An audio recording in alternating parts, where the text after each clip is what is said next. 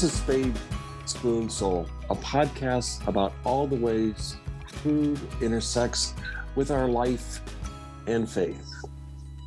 I'm Brian Sellers Petersen, and uh, I'm coming to you from Roslyn, Washington, also known as Cicely, Alaska, um, in the east foothills of the Cascade Mountains in Washington State, from the land of the Yakima people. It's great to uh, be a part of this and looking forward to today's conversation. And I'm Jennifer Baskerville Burrows. I'm Bishop of the Episcopal Diocese of Indianapolis, the Episcopal Church in Central and Southern Indiana. And we sit on the land of the Kickapoo and many other Indigenous peoples who are still here. And I'm delighted to be with you all today. And I'm especially excited because we get to spend time with my sister, Bishop friend, Bishop Megan Traquair from the Diocese of Northern California. And we're going to talk about all the wonderful ways in which we can connect our church buildings, our properties, our with land, and um, kind of following up on a theme of a conversation we've been doing in season two related to um, agrarian connection with our land and how we might feed uh, and feast better uh, to, for the service of all. So, super excited to have you with us, Bishop Megan. So, Megan, let's get started. Um, where are you rooted? Thank you. So, I am right now. Uh, you find me from my um, home office, and I'm in Fair Oaks outside of Sacramento. And that, of course, is the land of the uh, Maidu and the Nisenan, and as you said, uh, Jennifer, lots of lots of other native tribes who are in fact still here, and we're in conversation with them. But I I have to say that one of the places I am rooted is in um, it's in the soil and in growing things. I remember when I, for a little time, lived in a small apartment in Phoenix, and I would, on my walk to work, which was I made up to a block. If I went the long way, it was a block long. Um, I would take that block walk so I could walk next to the green bushes and uh, run my hands over the tops of them before I went in because that's a really urban area. So I uh, I love and need being near living things. So that's also where I'm rooted. Wonderful. Well, I, I'm so excited with you now being in the Diocese of Northern California, which will always have a special place in my heart because the first community supported agriculture I ever joined was is located still. It's River Dog Farm in the Capay Valley. And so um, it that was the most life changing thing for me when I was living in um, Oakland and getting connected to a farm, visiting the farm, I still cook the recipes from that farm and they're right where you are. And so I, I, would love to hear from your perspective about how food and agrarian ministries and stewardship of church land and all of that kind of fits into your ministry. And I just, I, I think I can imagine it being everywhere, but tell us about how that comes together with your ministry there. Thank you. Well, uh, you know the best way to tell it is a little story and that is as i was doing my visitations around right that's the great blessing of a bishop you get to um, go see congregations all over the place not just big cities. Uh, as i traveled from church to church over a really wide distance i kept on seeing that they had they had gardens right? They had community gardens that they had set up where where folks in the neighborhood could use their land to grow food. Um, and as I saw this occur in so many diverse places, and as I drove through amazing agricultural lands, I realized that we are in some of the most fertile land around. We've got this beautiful um, growing season, and there's got to be a way to connect all these churches because the gardens are one of the primary ways I think that our churches can connect with our neighbors so I'm as I saw that, I well, I always asked for a garden tour. I uh, I tease folks. I say I want a basement to belfry tour, but I really do. You know, I really want to see where the HVAC system is when I make my first visitation. Uh, but then I want to see the gardens. Um, and uh, at the end of this podcast, I've got a great story about my most recent garden tour. But for for us here in northern california we're in a very beautiful land um, and this is one of our ways i believe to be good stewards of that land. Um, so garden community gardens all around. That's fantastic. So i understand. So these garden tours i mean i you know bishops are different everywhere and your visitations take different shapes. So I love this being really fine tuned looking for that property piece that's more than just the sanctuary, right? The sanctuary not made with hands that surrounds our buildings. And so, how is that received? I mean, when you're asking those different questions about and, and touring those properties and asking questions about the land, is that something that your congregations are really connecting with? And do they see that as an asset as you're trying to raise it up for them? I think they are starting to see it as an asset. So for a lot of them, it's like a, a side gig. It's like, oh, well, we've got a couple of gardeners, or we used to have a couple of gardeners, and they got these garden boxes set up. But as you can see, they're overgrown with weeds. We haven't done anything with them for a couple of years. You know, and those things happen, right? The person who champions a, a ministry they rise up and then sometimes they move on. So that's what I found is that folks were sort of in different places and they hadn't really thought to look at it. It's like, oh, well, yeah, that's just the part we don't have to mow. And none of them ever said that, but it, it just was not on their radar. But I have seen, um, I've seen some amazing things happen. So let me tell you what happened when I went to St. George's. So St. George's is in the greater Sacramento area, and they have got a beautiful, big historic oak tree that may officially never be cut down, uh, which is which is fine. It means there's no Sunday school building there. But what do you do? Well, a long time ago, they started these community gardens. And they had at the beginning a lot of back and forth with the local community. And then I think as uh, time went on, the gardeners sort of aged out. And there were still some folks using the garden, but it was not an active part of their ministry. And it was not an outreach to the immigrant population that is so thick on the ground around them. And you should know that um, our immigrant population up here in um, Sacramento. Uh, uh, well, comes from all over, but most recently we've got an awful lot of folks from uh, Eastern Europe uh, and uh, and from Afghanistan. So I and challenged them. I said, see if you can find a way to make your garden um, connect with your neighborhood. So they found a great organization called New Roots. And that organization helps immigrants to get settled in. And if possible, it helps them to find a community garden where they can they can grow their own food. But there's a lot more than just getting nice tomatoes out of that. There is something healing and rooting. A lot of these are folks who don't um, they don't have paperwork for jobs yet, so they've got free time on their hand, uh, and so this has transformed that church. You know, I got a garden tour there, Brian Sellers Petersen, and had a chance to look at it. We uh, uh, we said uh, not a blessing because folks have so many it's an interfaith effort but we definitely gave a special welcome and prayers um, over that garden and then i had a chance to meet meet some of those um, uh, and one of those women um, gave me some marigolds all right. Now, this woman did not have any English. Um, I think she's from Kazakhstan. Um, so she pulled up some marigolds from her garden and and told me in no uncertain terms that these were going to be good for me if I had liver trouble. Now, I was mistaken. I thought they'd be good tea for stomach trouble. She clearly indicated it was for liver trouble, which was great. But I have to say that what I was able to do when um, Brian came by is I brought some of the seeds from from those flowers.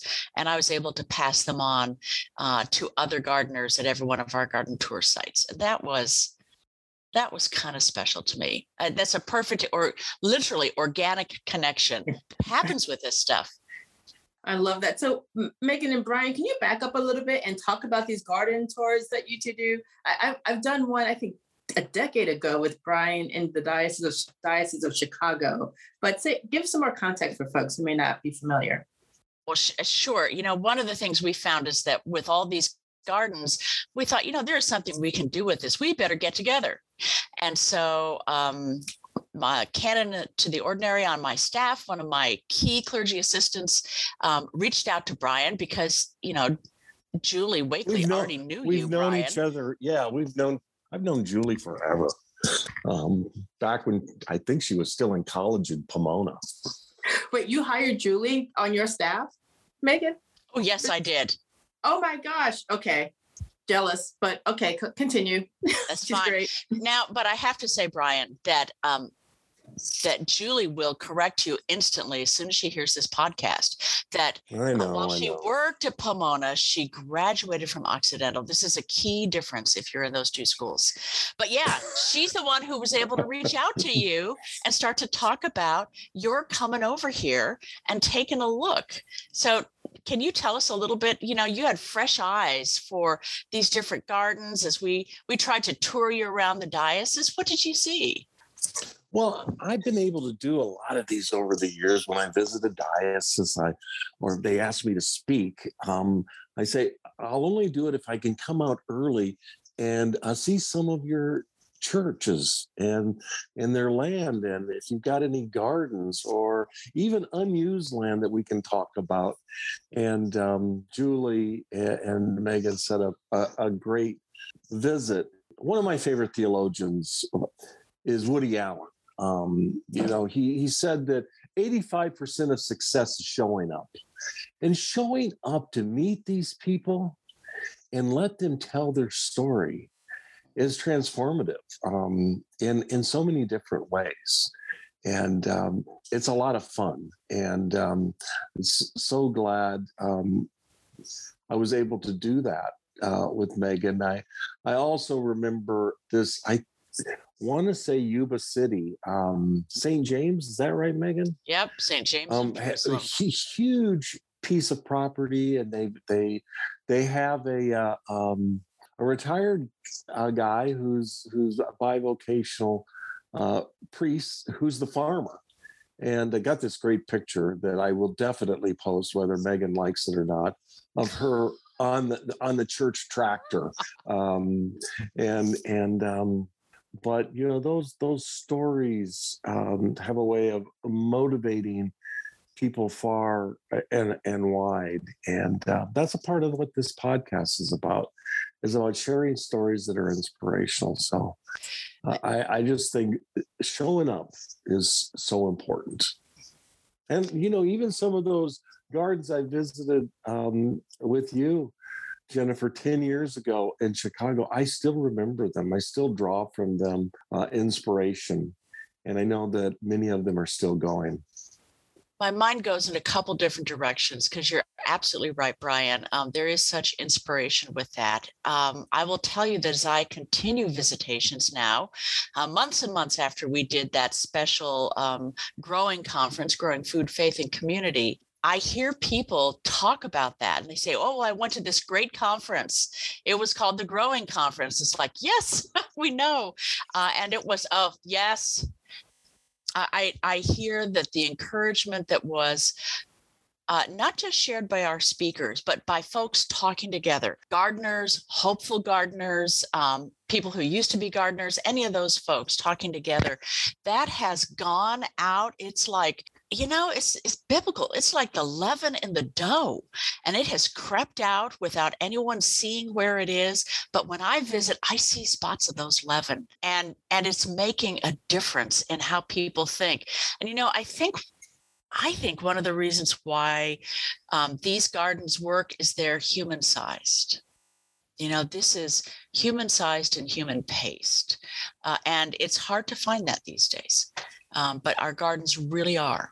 I love that. And so, uh, Bishop Megan, I have a, a practical question. I want to shift this a little bit because, um, and, and maybe this is just my own, you're indulging me, but as a bishop, I I used to grow food before I was a bishop, and now I I have a place that doesn't get a lot of sun where I live. So I'm I'm a frustrated gardener. I don't have. So I'm, I'm still trying to figure it out. I'm actually going to be tearing up our front lawn to, to put the food there, because you know. So um, do you? How do you get your hands in the soil? Like, do you have time for that? Are you able to grow anything where you are and to tend it? Because if you figured it out, I want all the tips.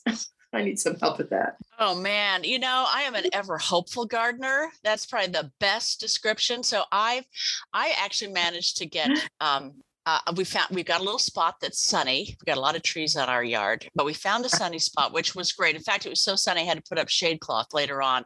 It looks Oh. totally pokey, but I have got really wonderful tomato plants which I planted just before I left for general convention, which any gardener will tell you July is way little. too late. Yeah.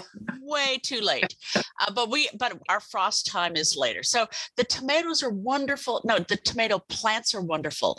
The number of tomatoes I've actually got off that plant, maybe 10 oh, oh, no. but the plants look wonderful. So I walk out and I encourage them. I grow flowers pretty well, but it seems like with vegetables, um, my yard has definitely got to be a put it in the ground and then come back to it a while later kind of place. Yeah. I that's the only way I can do it now.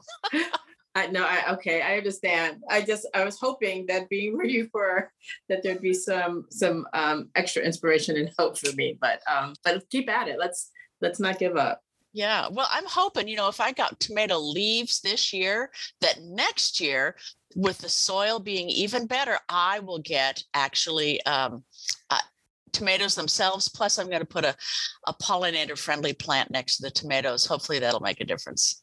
Nice, nice. Now, so Megan, I want to I want to ask what feels like a bit of the elephant in the room kind of question, and it's a question I had meant to ask but didn't have time to work it in with our one of our previous guests from the Agrarian Trust, Ian. But the question has to do with climate change. And as we're talking about land and growing food on it and our relationships with those who grow food, and I think about Northern California and, and climate change and fire season, which now seems to be lengthening in number of days, and would wonder about how that's impacting you and your work and how you um, talk about these things with your people and how you respond. Thank you. Yeah, climate change is um, really present for us up here. Um, we are in the middle of uh, what may be a really, really big and long drought. Uh, so we're brown lawns everywhere is the the least sign of that.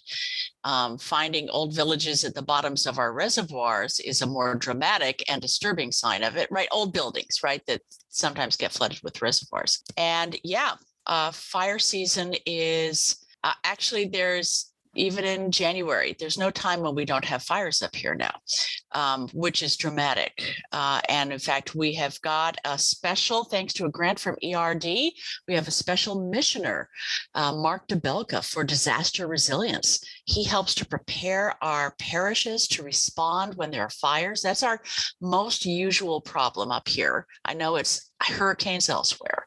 Uh, not only how to have a plan themselves, but once our folks are sort of settled or we know they're going to be okay, how to reach out to the uh, congregations or the people around us. Uh, and we've got some dramatically scary but good stories about our congregations getting folks who were not on anyone's radar out of harm's way when they're evacuating whole valley valleys. So that's a that's a big part of who we are and, and and we are working diligently to be responsive to that and to be part of the long-term recovery. Because of course uh, government steps in for a while but and i know this is true elsewhere the long-term recovery uh, takes a lot of patience but we are we're in there for the long run. So that's one piece of your question. The other other piece um, maybe about our thinking about our gardens so a lot of folks see this as a way to care for the earth you know they're doing something other than lawn on the area. Um, they may be able to feed their neighbors with what they're doing or provide a place for their neighbors to feed themselves. Gardens, uh, frankly, our community gardens are not super water intensive right the way other things are it's it's a it's a carefully stewarded place but maybe one of the most valuable things um, is the community that is grown around tending a garden, whatever it takes to do that, right? The pulling of weeds, the standing and admiring, the the troubleshooting, whatever it is, there's it leads to other conversations. People get to know each other. That is a powerful good for for us, you know, in the face of all the anxiety. Well, I mean, this is um I'm, I'm kind of hopping up and down inside because it connects me to a conversation I had with the head of the Red Cross for Indiana here, who told me that his number one initiative and the way he wants churches to tie into that religious communities is that they are about building social cohesion because in the wake of a natural disaster the thing that um, makes for more successful recovery is that there is social cohesion after the immediacy of the, the disaster event. And so, what you're talking about is gardens as a means for building and maintaining social cohesion that if you know heaven forbid there's there are um, fires that affect the community the neighbors the church people they know each other in a different and more impactful way that will aid in survival of uh, in the, the cases of the most tragic disasters. And so um, that's that's like gold right? You, that's a beautiful thing. That's an outgrowth of this ministry that um, pays dividends in other ways. It's beautiful you know, I like I'm... the fact that you're you're letting your lawns go brown. Um, you know, because you know the church maintains quite a bit of uh, turf grass, and um, you know this has kind of come up with us repeatedly. Um, you know, as we reconsider, you know, our landscaping, and uh, you know, some churches are even doing edible landscaping. Um, you know, with indigenous um, plants and I think that that's going to be increasingly important. I think we need to start seeing our property that we're not actively um, using in any fashion, um, or we're waiting to, to, to build that social capital so we can get to doing something more creative. But, you know, doing things like um, carbon sinks um, with our land um, and and uh, having rain gardens on our land uh, that divert water where it needs to go um, in, instead of it harming the environment. So there's just so many different things we can do. Um, and um, I'm really glad that both your dioceses are leading the way and, and guiding us forward in terms of how we look at our land assets and how we steward them it's a it's a great blessing um, the land that we've got and, and we've got some places the little churches that were planted a long time ago and they're downtown and you know they have essentially window box amount of space to to plant uh, but they're still they're still doing interesting and and good things there.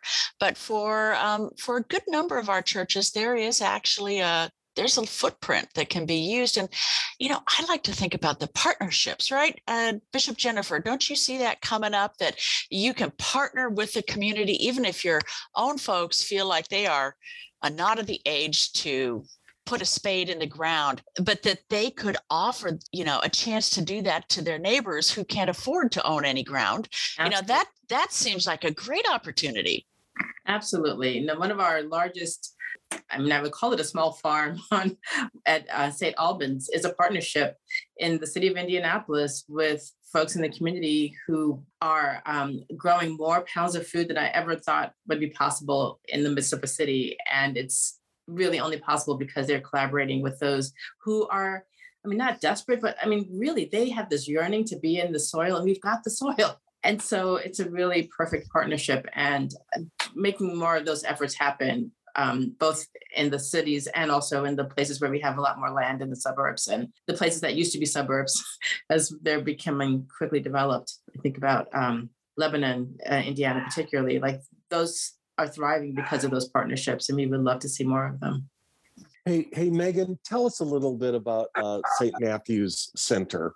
You know, because that gets to the the the spoon um, uh, side of our our podcast. Um, I want people to hear about that. You bet. Well, St. Matthew's Center is a primary site of diocesan outreach and ministry. So um, maybe 50 years ago, that was a big congregation. There was an airbase right next door, and they always did lots and lots of outreach. As the airbase closed and neighborhoods changed, the congregation numbers dwindled.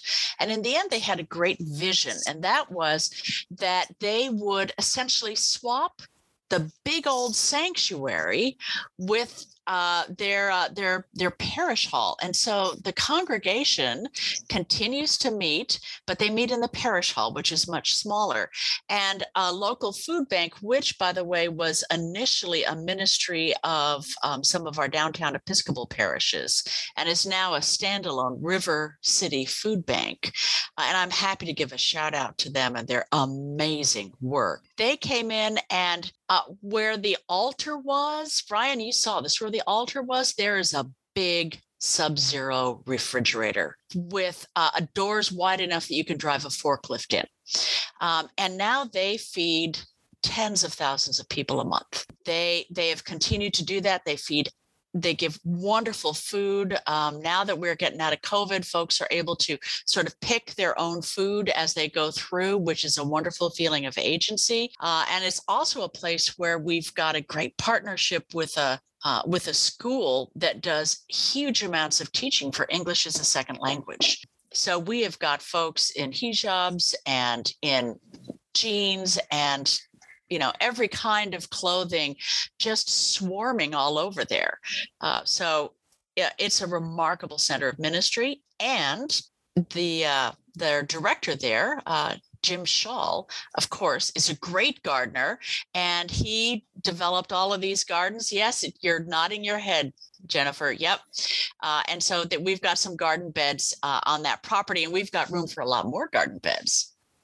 Hey, before Jennifer jumps in, I got to tell my Kevin Bacon story as it relates to Jim Shaw. Um, so this garden tour I did with Jennifer 10 years ago, Jennifer and I, well, she ran the, the Chicago half marathon. I plotted the the the marathon. And then we went over to St. Paul and Redeemer Church around the corner from the Obamas in South Chicago, South Side, um, to, to see this wonderful garden um, they had that was uh, uh, really a big project and the brainchild of this professor uh, at the Lutheran Seminary, a guy named Jim Shaw. And I love that garden because it had an altar slash work table on one end and a baptismal font slash you know watering trough for birds and bees and etc on the other end. And uh, i loved it so much i ended up putting it in a little book i wrote a couple of years ago. And so jennifer you better jump in let's tell let's yeah, talk a, a little bit more about jim shaw okay so first of all, I'm backing up to the image of the refrigerator where the altar was, and I'm going, "Oh, that's so Eucharistic. We have to have a picture of this for the show notes." And I'm like, "I, I want to know more about this ministry." And then you say Jim Shaw, and I'm like, "Oh, of course it was, of course," because I love that guy and his ministry and impact across the church. It's just so innovative, and um, I, you know, we could make a few more copies of him to put around the church, and we'd be good. But that okay, whole- I'll, I'll I'll get it. I'll Jennifer, I'll get him booked for a podcast. Yeah, oh um, my goodness. I'm on the phone. I'm on, I'm on the phone today. Okay. All right, you go right. ahead. Go ahead. But, anyway, just the the whole image of what that ministry sounds like, Bishop Megan, is everything. And um, you've got a great one in Jim Shaw to help um, steward that and to to inspire us. So what I what, what I would say as I hear you describe that though is that we talked about how there's the losing our quote unquote air quotes here, losing our buildings, having to move out of our spaces, trying to find spaces that are most appropriately sized for the church that we are now. Um, this church has made that shift, and it just sounds like everything we're called to be as followers on the you know in the way of Jesus to be that connected with the people in our community for the good of the community and working with nonprofits and people of other faiths to to, to be present in the way that God called us. I mean, that just sounds magical and doable if we can let go of whatever fears we have of what that building used to hold. Like it, what you described to me is one of the most sacramental images I could think of of what we're called to do to feed our communities. So um, I just, I'm gonna, I just need to come back out to California and visit. I already have a trip kind of on the books for Berkeley, so maybe I'll sort of just shoot up north and get a garden tour with you of some of the sites. I would love that. You know, a, a great there there are a lot of brilliant and dedicated minds that went into that shift, including um, Bishop Lucinda Ashby, who was um, who was there at the time, right? So a lot of good minds, but the heart. Uh, one of the things that I think is very important as well, uh, the feeding ministry is very large. The the remaining congregation, which is a small congregation, right? They're really mm-hmm. working right. hard. Um, they have still got such a heart of compassion and care for others. They've just really internalized Jesus' call that we serve each other out of out of love for Him and and that remains a really important part of who they are um, and so it's like their dna has been uh, writ large um, in a kind of an, on a a, unusual plot, and yet it's it's really thriving. Yeah, no, that sounds like it.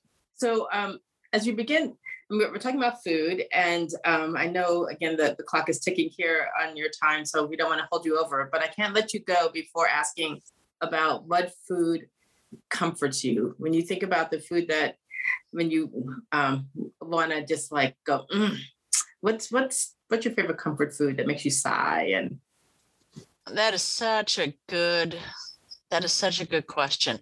I actually there's a lot of comfort food that makes me I, there are a lot of foods that comfort me, right? I I enjoy I really love home cooking. But but you should know that um, in my family, apples hold a special place, right? Because my my granddad was a rancher uh, in the hills above Riverside, California, and he grew all sorts of apples.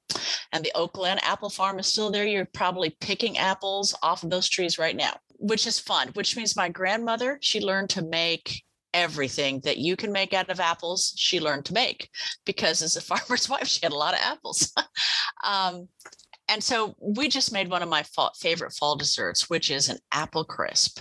And that is definitely a comfort food to me. I love to use her old recipe. Um, I love to make sure there's plenty of topping. I have to say, you know, no scant topping in my book. A lot of good crispy topping over whatever mm. those apples are. So that's a that's a good homey comfort food for me.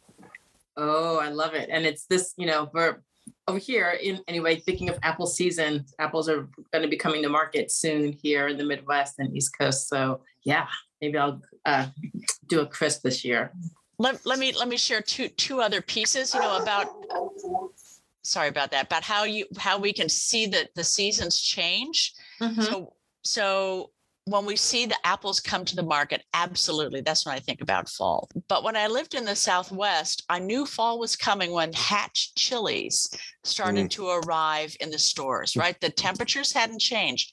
But in the Southwest, the arrival of hatch chilies, as much as apples, told me that the season was changing. And that's got the, its own array of cooking opportunities. It sure does. So, you know, I'm going to make Jennifer extremely jealous right now because Megan, I'm going to see you in about a month. Uh, thanks. I, am going to come back, get some more garden tour, and I get to speak at your diocesan convention. Um, that that will be fun.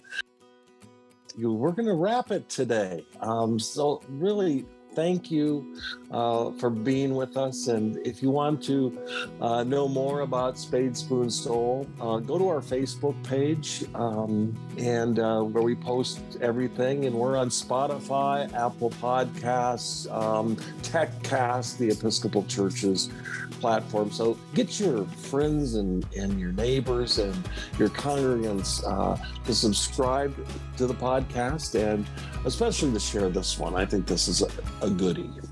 Absolutely. Be sure to check out the show notes for links and some images of the things we've been talking about today. And we want to thank, as we close out, our our producer Derek Weston, who you don't see much, but he's working the magic to help our podcast sound as good as it does. He's a Presbyterian pastor, urban farmer, community organizer, podcaster, and all of all the things that um, we all want to be when we grow up. We also want to thank Jay Sidebotham, um, priest who does our artwork, and Ryan Lee for the groovy music that opens and closes our show. Yeah, and we're and Derek's got a book coming out with Anna Woofenden. Um, so you know we're going to be starting to do some plugs on uh, you know another one of the many things that Derek's up to. Um, but until next time, we hope you will find ways to connect your soul to your spoon or your spade or both. Thanks so much. Take care, everybody.